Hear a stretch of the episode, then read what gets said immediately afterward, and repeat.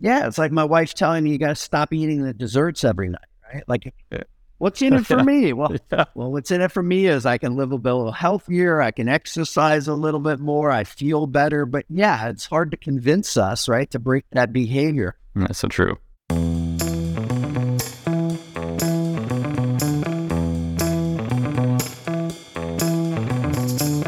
Welcome back, everybody, to this week's Sales Strategy and Enablement Podcast. I'm Alastair Woolcock, CSRO here at Revenue.io, joined by my co host Howard Brown, the pioneer and recognized authority in all things AI, rev science, and behavior change. We are thrilled to have with us today Darren Fay, who is the Director of Revenue Operations and Intelligence from Instructure, former fireman, lover of all things wake surfing, and just an all in, pretty decent guy that we love chatting with. Darren joined us previously to really lean into some fantastic insights on the data governance side, some of the data maintenance side, and had a brilliant suggestions around ownership of campaign objects and how that ties into the field leverage and some of the reporting side. However, today we want to have Darren back and tie in today what we call the lighthouse of RevOps, being the warning system, the fire lookout, to use a bad analogy on RevOps. Darren, awesome to have you back. Thanks for having me, Alastair, and thanks, thanks, Howard. Yeah, absolutely.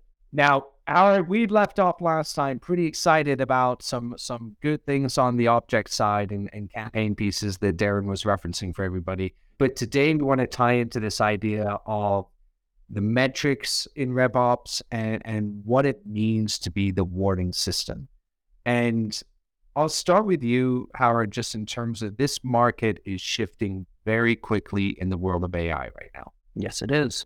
As a result of that, a lot of sales, a lot of marketing processes, there's a lot of disruption happening and certainly is going to accelerate here. You know, let's let's look at it from that lens and and let's just start with you.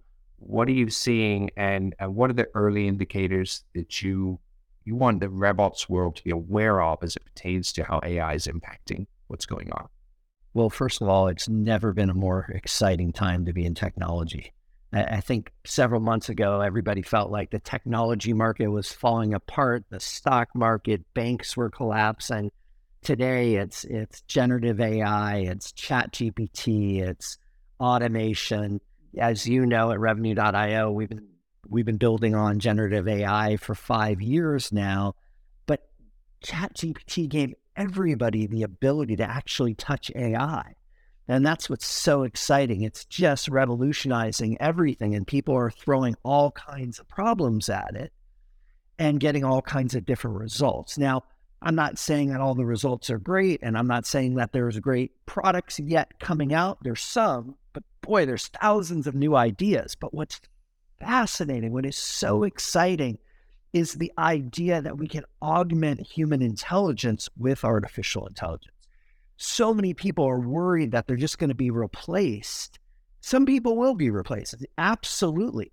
And the people that are going to be replaced, in my opinion, are the people who are actually not using artificial intelligence as a tool to augment their intelligence, to make certain that the, the things that they do on a daily basis that are mundane, that are better handled by machines. Those are the things. Let's augment, let's get those out of the process so that we can have conversations with our stakeholders, so we can have conversations with our prospects and customers, because as human beings, we need to provide value and offer solutions and listen.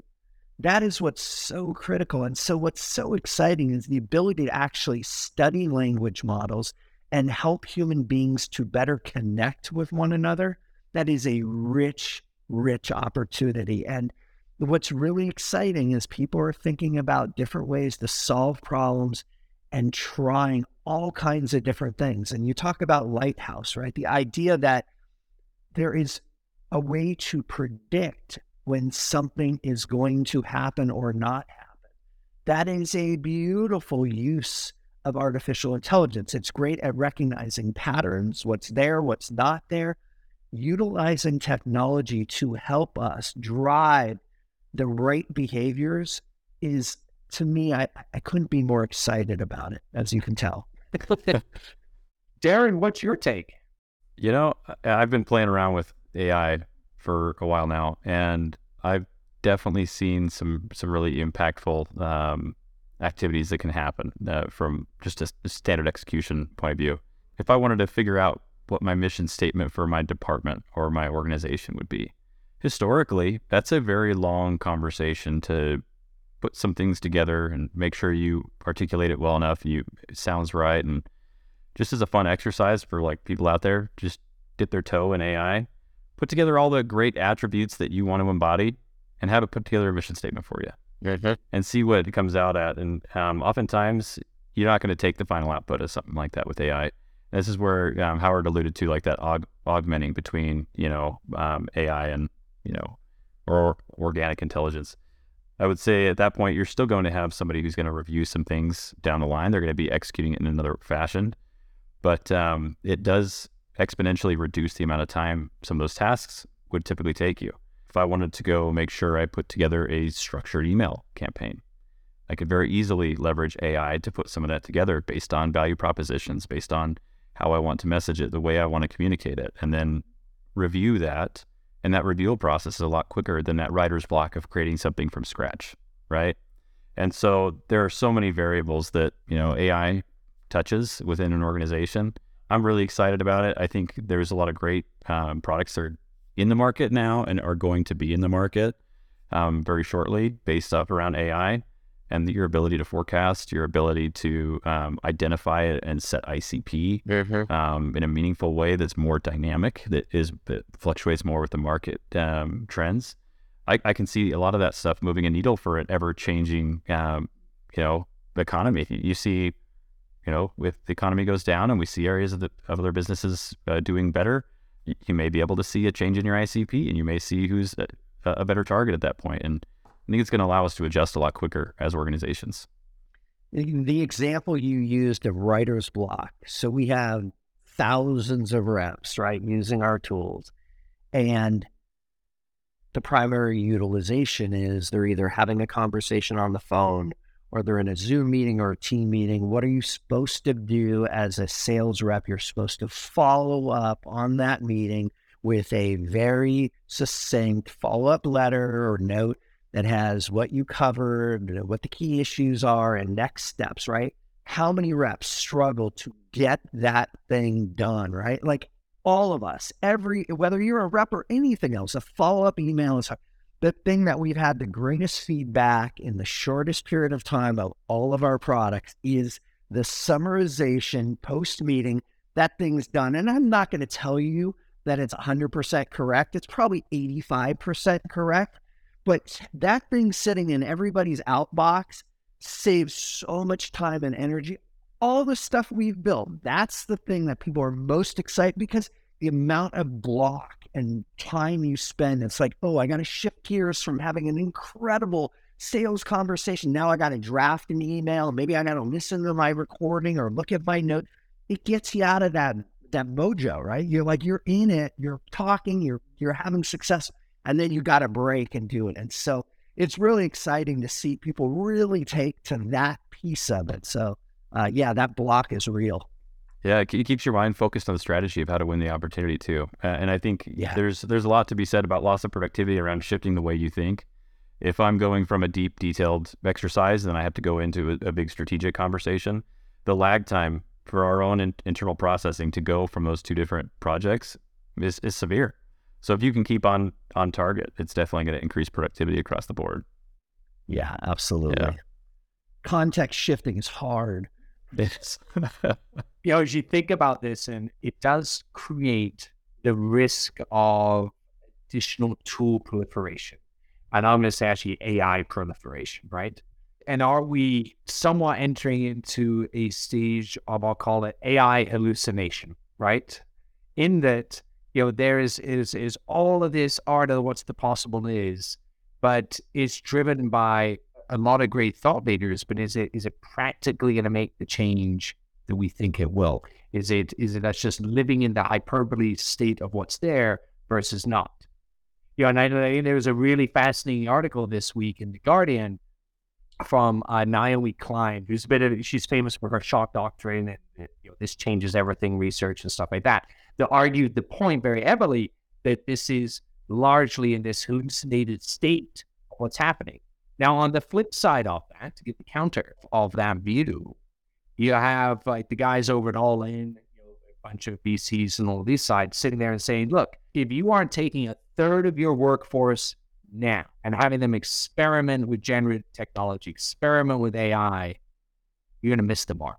Now, I tend to actually agree more with the latter, but I also then sympathize to the world of RevOps and go, you're literally going to get hit in most companies with both of those views. You have those that are constantly pushing ahead, and you got those that are going to say, no, there's no way this could ever help. And it's, it's just more noise. Let's not worry right now. You know, Darren, what are you hearing in the roundtables? Are, are people jumping like Howard and I saying, you need to embrace this? It's if you aren't taking a third of your company and getting them to experiment with this now, going to have big issues in 24 months' time, maybe 12. Or are there more people thinking, like Naomi, going, we're hallucinating. This is nowhere near close to making it. Yeah, I think, well, this is a general practice, I think in revenue operations uh, or across any portion of any business, I believe in segmenting time for professional development. And so I think in that segmented time for professional development, um, you, you, should be focusing on things like this. We just had a conversation on my team around, you know, I want everyone to play with it. Um, I think it's it's an opportunity. You play with something, you get comfortable with it, right? And I asked for my team to block off a half hour a day, and every bit of that professional development should be focused on something that can help you grow as an individual. Um, there's there's two ways that you can tackle bigger problems in a company. You either upskill your staff, or you replace your staff with more skilled staff, right? And if you can upskill your staff, there's a lot more productivity from that than if you have to replace them because you have the downtime for the knowledge loss and you have other aspects of it. So by having people focus on the professional development on a regular basis, you understand and learn new processes and, and new skills and new technologies. And if you do that, you can pick up stuff and pertain it to the business very quickly.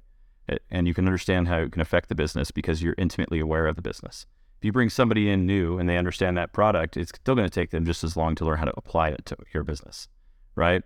And um, you know, I think with AI, the biggest concern that I think most people are going to have to deal with is the the culture of I have a need, I'm going to go put a field in. I have a need, I'm going to go put something in to just get it tracked.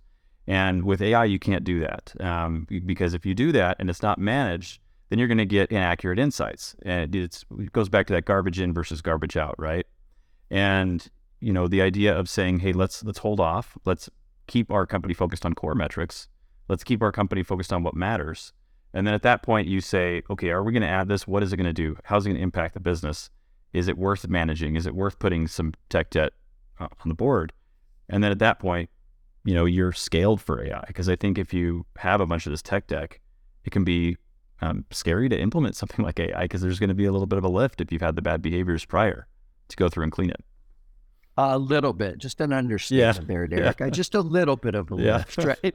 I guess definitely depending on the situation, right? Like, yeah, how much data yeah. you're looking at.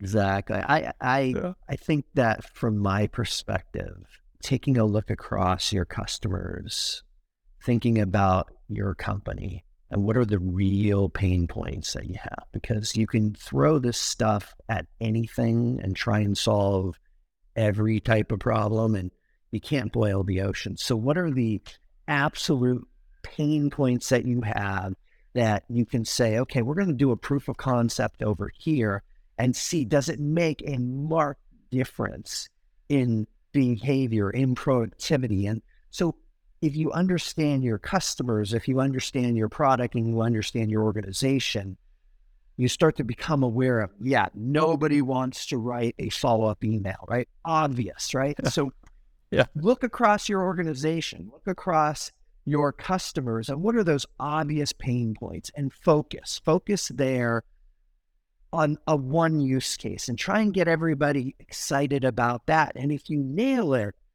then you can go to the next one and to the next one. I see this as very much I, you know, I'm bald guy here, been around a long time. the first version of the internet, 96, built my first company 97. Like if you have an idea, you're going to throw it on the internet. It doesn't even matter what it was. I, I laughed with Alastair, actually had a website to type upside down. You could literally type and it would flip it up.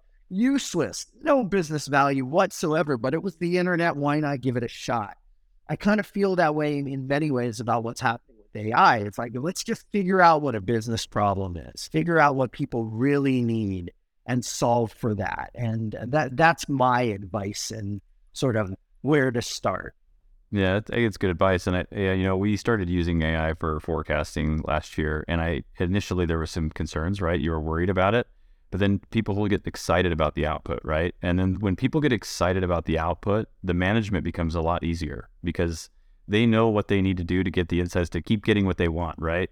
And so I think you know when you, when you focus on AI and you start realizing the power of what you can get from it in terms of a return, the the work leading into it to maintain certain aspects of it from like a rep perspective, which is usually the hardest to to sell, becomes a lot easier.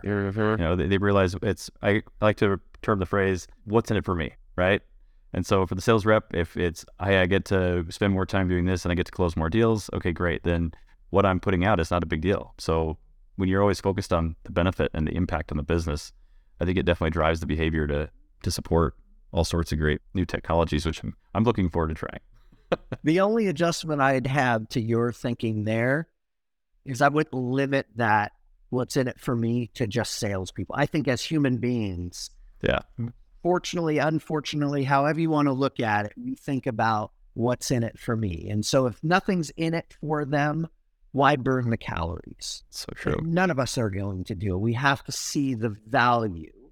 And if the value, the return on that value outweighs whatever you're putting in, uh, yeah, I'm going to be interested. And if if I get more and more, I'm going to be more interested. So I'm going to do the work to be the best, right? I'm going to do the work to get the best results. And if the work is minimal and the results are amazing, yes, I want more of it.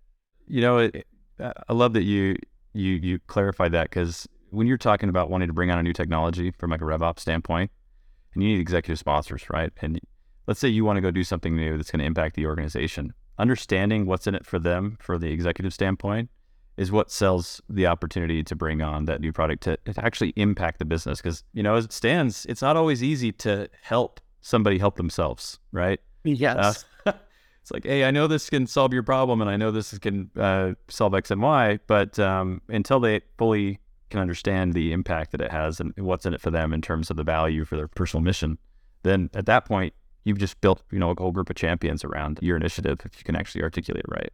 Yeah, it's like my wife's telling me you got to stop eating the desserts every night, right? Like, yeah. what's in it for me? Well, yeah. well, what's in it for me is I can live a little healthier, I can exercise a little bit more, I feel better. But yeah, it's hard to convince us, right, to break that that chain, that behavior. Mm, that's so true. And I think the behavior piece is such an important one, right? Always framing and looking at the functional steps we what we can automate, what steps in the workflows across all the dependency of RevOps that we can impact. But at the end of the day, for all of the insight and all the metrics and tactics we put in place, we're doing and applying generative to change a behavior, to change an action, to change a person.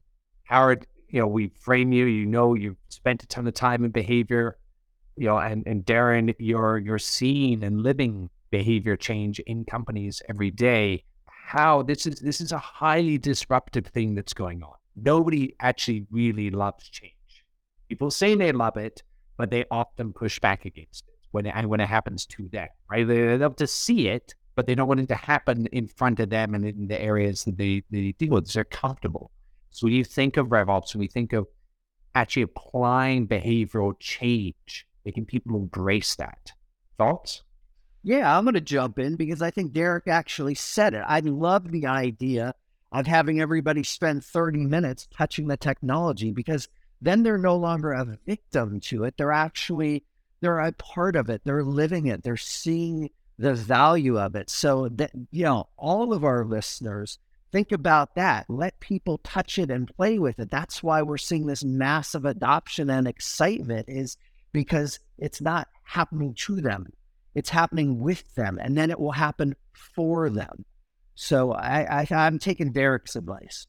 Also, just understanding, you know, well, like we've been talking about, you know, what's in it for them. I, I think when you realize and you can understand from change management standpoint where their pain points are and what they really care about, um, they may be fighting change because of you know, this small factor that is a change that they feel like is uncomfortable to them. The only way you're going to make them okay with it is when they understand that this thing that you're um, giving to them is going to be solving a bigger problem that's also something that you've been hating. And if you know that outweighs the other thing that they're concerned about, then you you have somebody who's bought in. If you can just purely explain, you know, the value of what you're bringing to them and the problems you're going to solve, great. But um, sometimes it does take talking to those people and saying, "Hey, tell me what why you you'd hate this process," or you know, warrant some feedback. If you're saying, "Hey, is this something that you're hating because of this and kind of dive deeper. Ask for the five whys, right? Yeah. D- dive in a little bit. See if you can really get to the the root of the problem. And I'm all for transparency. My team, one of the things I try to embody is I don't want anybody to agree with me. I, I want to have a debate about everything. Uh, if if everybody's coming and agreeing with me, something's broken. Because um, I don't. If I'm the only person who's going to come up with great ideas, then we're we're, we're failing already. So getting people to feel comfortable to, to talk through what they think is a better idea or what's not, if they can start poking holes in it, you've just gotten honest feedback about something that you can then leverage just like you'd want in a sales motion. You want to know all the problems they have with it so that you can leverage that and then use it to sell back to them, right? It's the same thing with you know, like putting a new operational process in place. You know, listen to them as your customer. All right, I love all of that. We're nearing the bottom of our timing but I got a final question.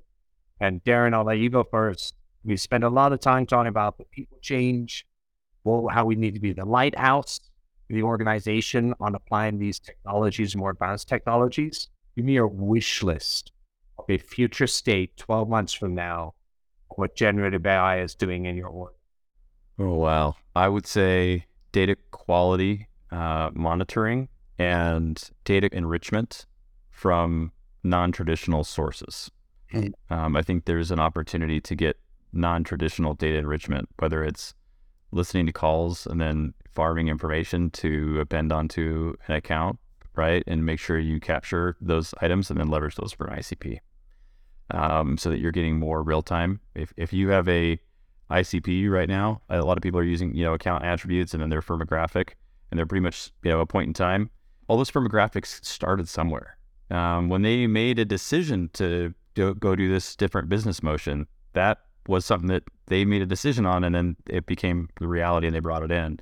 Getting ahead of all that, could you imagine having the capability to leverage that to go get in front of those customers while it's a hot topic before it becomes a standard operating procedure? And I think it would be hugely valuable in uh, targeting efforts. I love that idea. Howard? In 12 months, I want to reduce the manual process across all the organization by 40%. And I want to increase the utilization of AI in real time during conversations, every single employee, every conversation. Would be helpful. I love both of those. Yeah. Listen, guys, it has been a brilliant conversation. Thank you so much, as always. Darren, keep up the great work. And also, I want to advise the community how do they get in touch with you and the open source community you have for uh, RevOps leadership as well? Yeah. Uh, so just LinkedIn, uh, Darren Fay, F A Y. And then uh, if they would like to check out RevOps Roundtable, it's uh, www.revopsroundtable.com. And uh, I'd love to chat with anybody if they have any questions as well. So if you just want a private message, I'm always happy to talk RevOps. Fantastic. Well, listen, it has been a wonderful conversation with you. Yep. Again, we're so appreciative to have you on and all of what you're doing in the, the thought leadership space and just the actionable advice that you have. It's been a pleasure having you with us. We look forward to more from Howard and I. Please don't forget to like and subscribe. Call us in for additional questions. Let's try to stuff Howard on some future behaviors, all things AI, and everything else. You can reach us at 323 540 4777. That's 323 540 4777. And we'll see you on the next episode. Thanks, everyone. Thanks, Darren. Thanks, Alastair. Thank you both.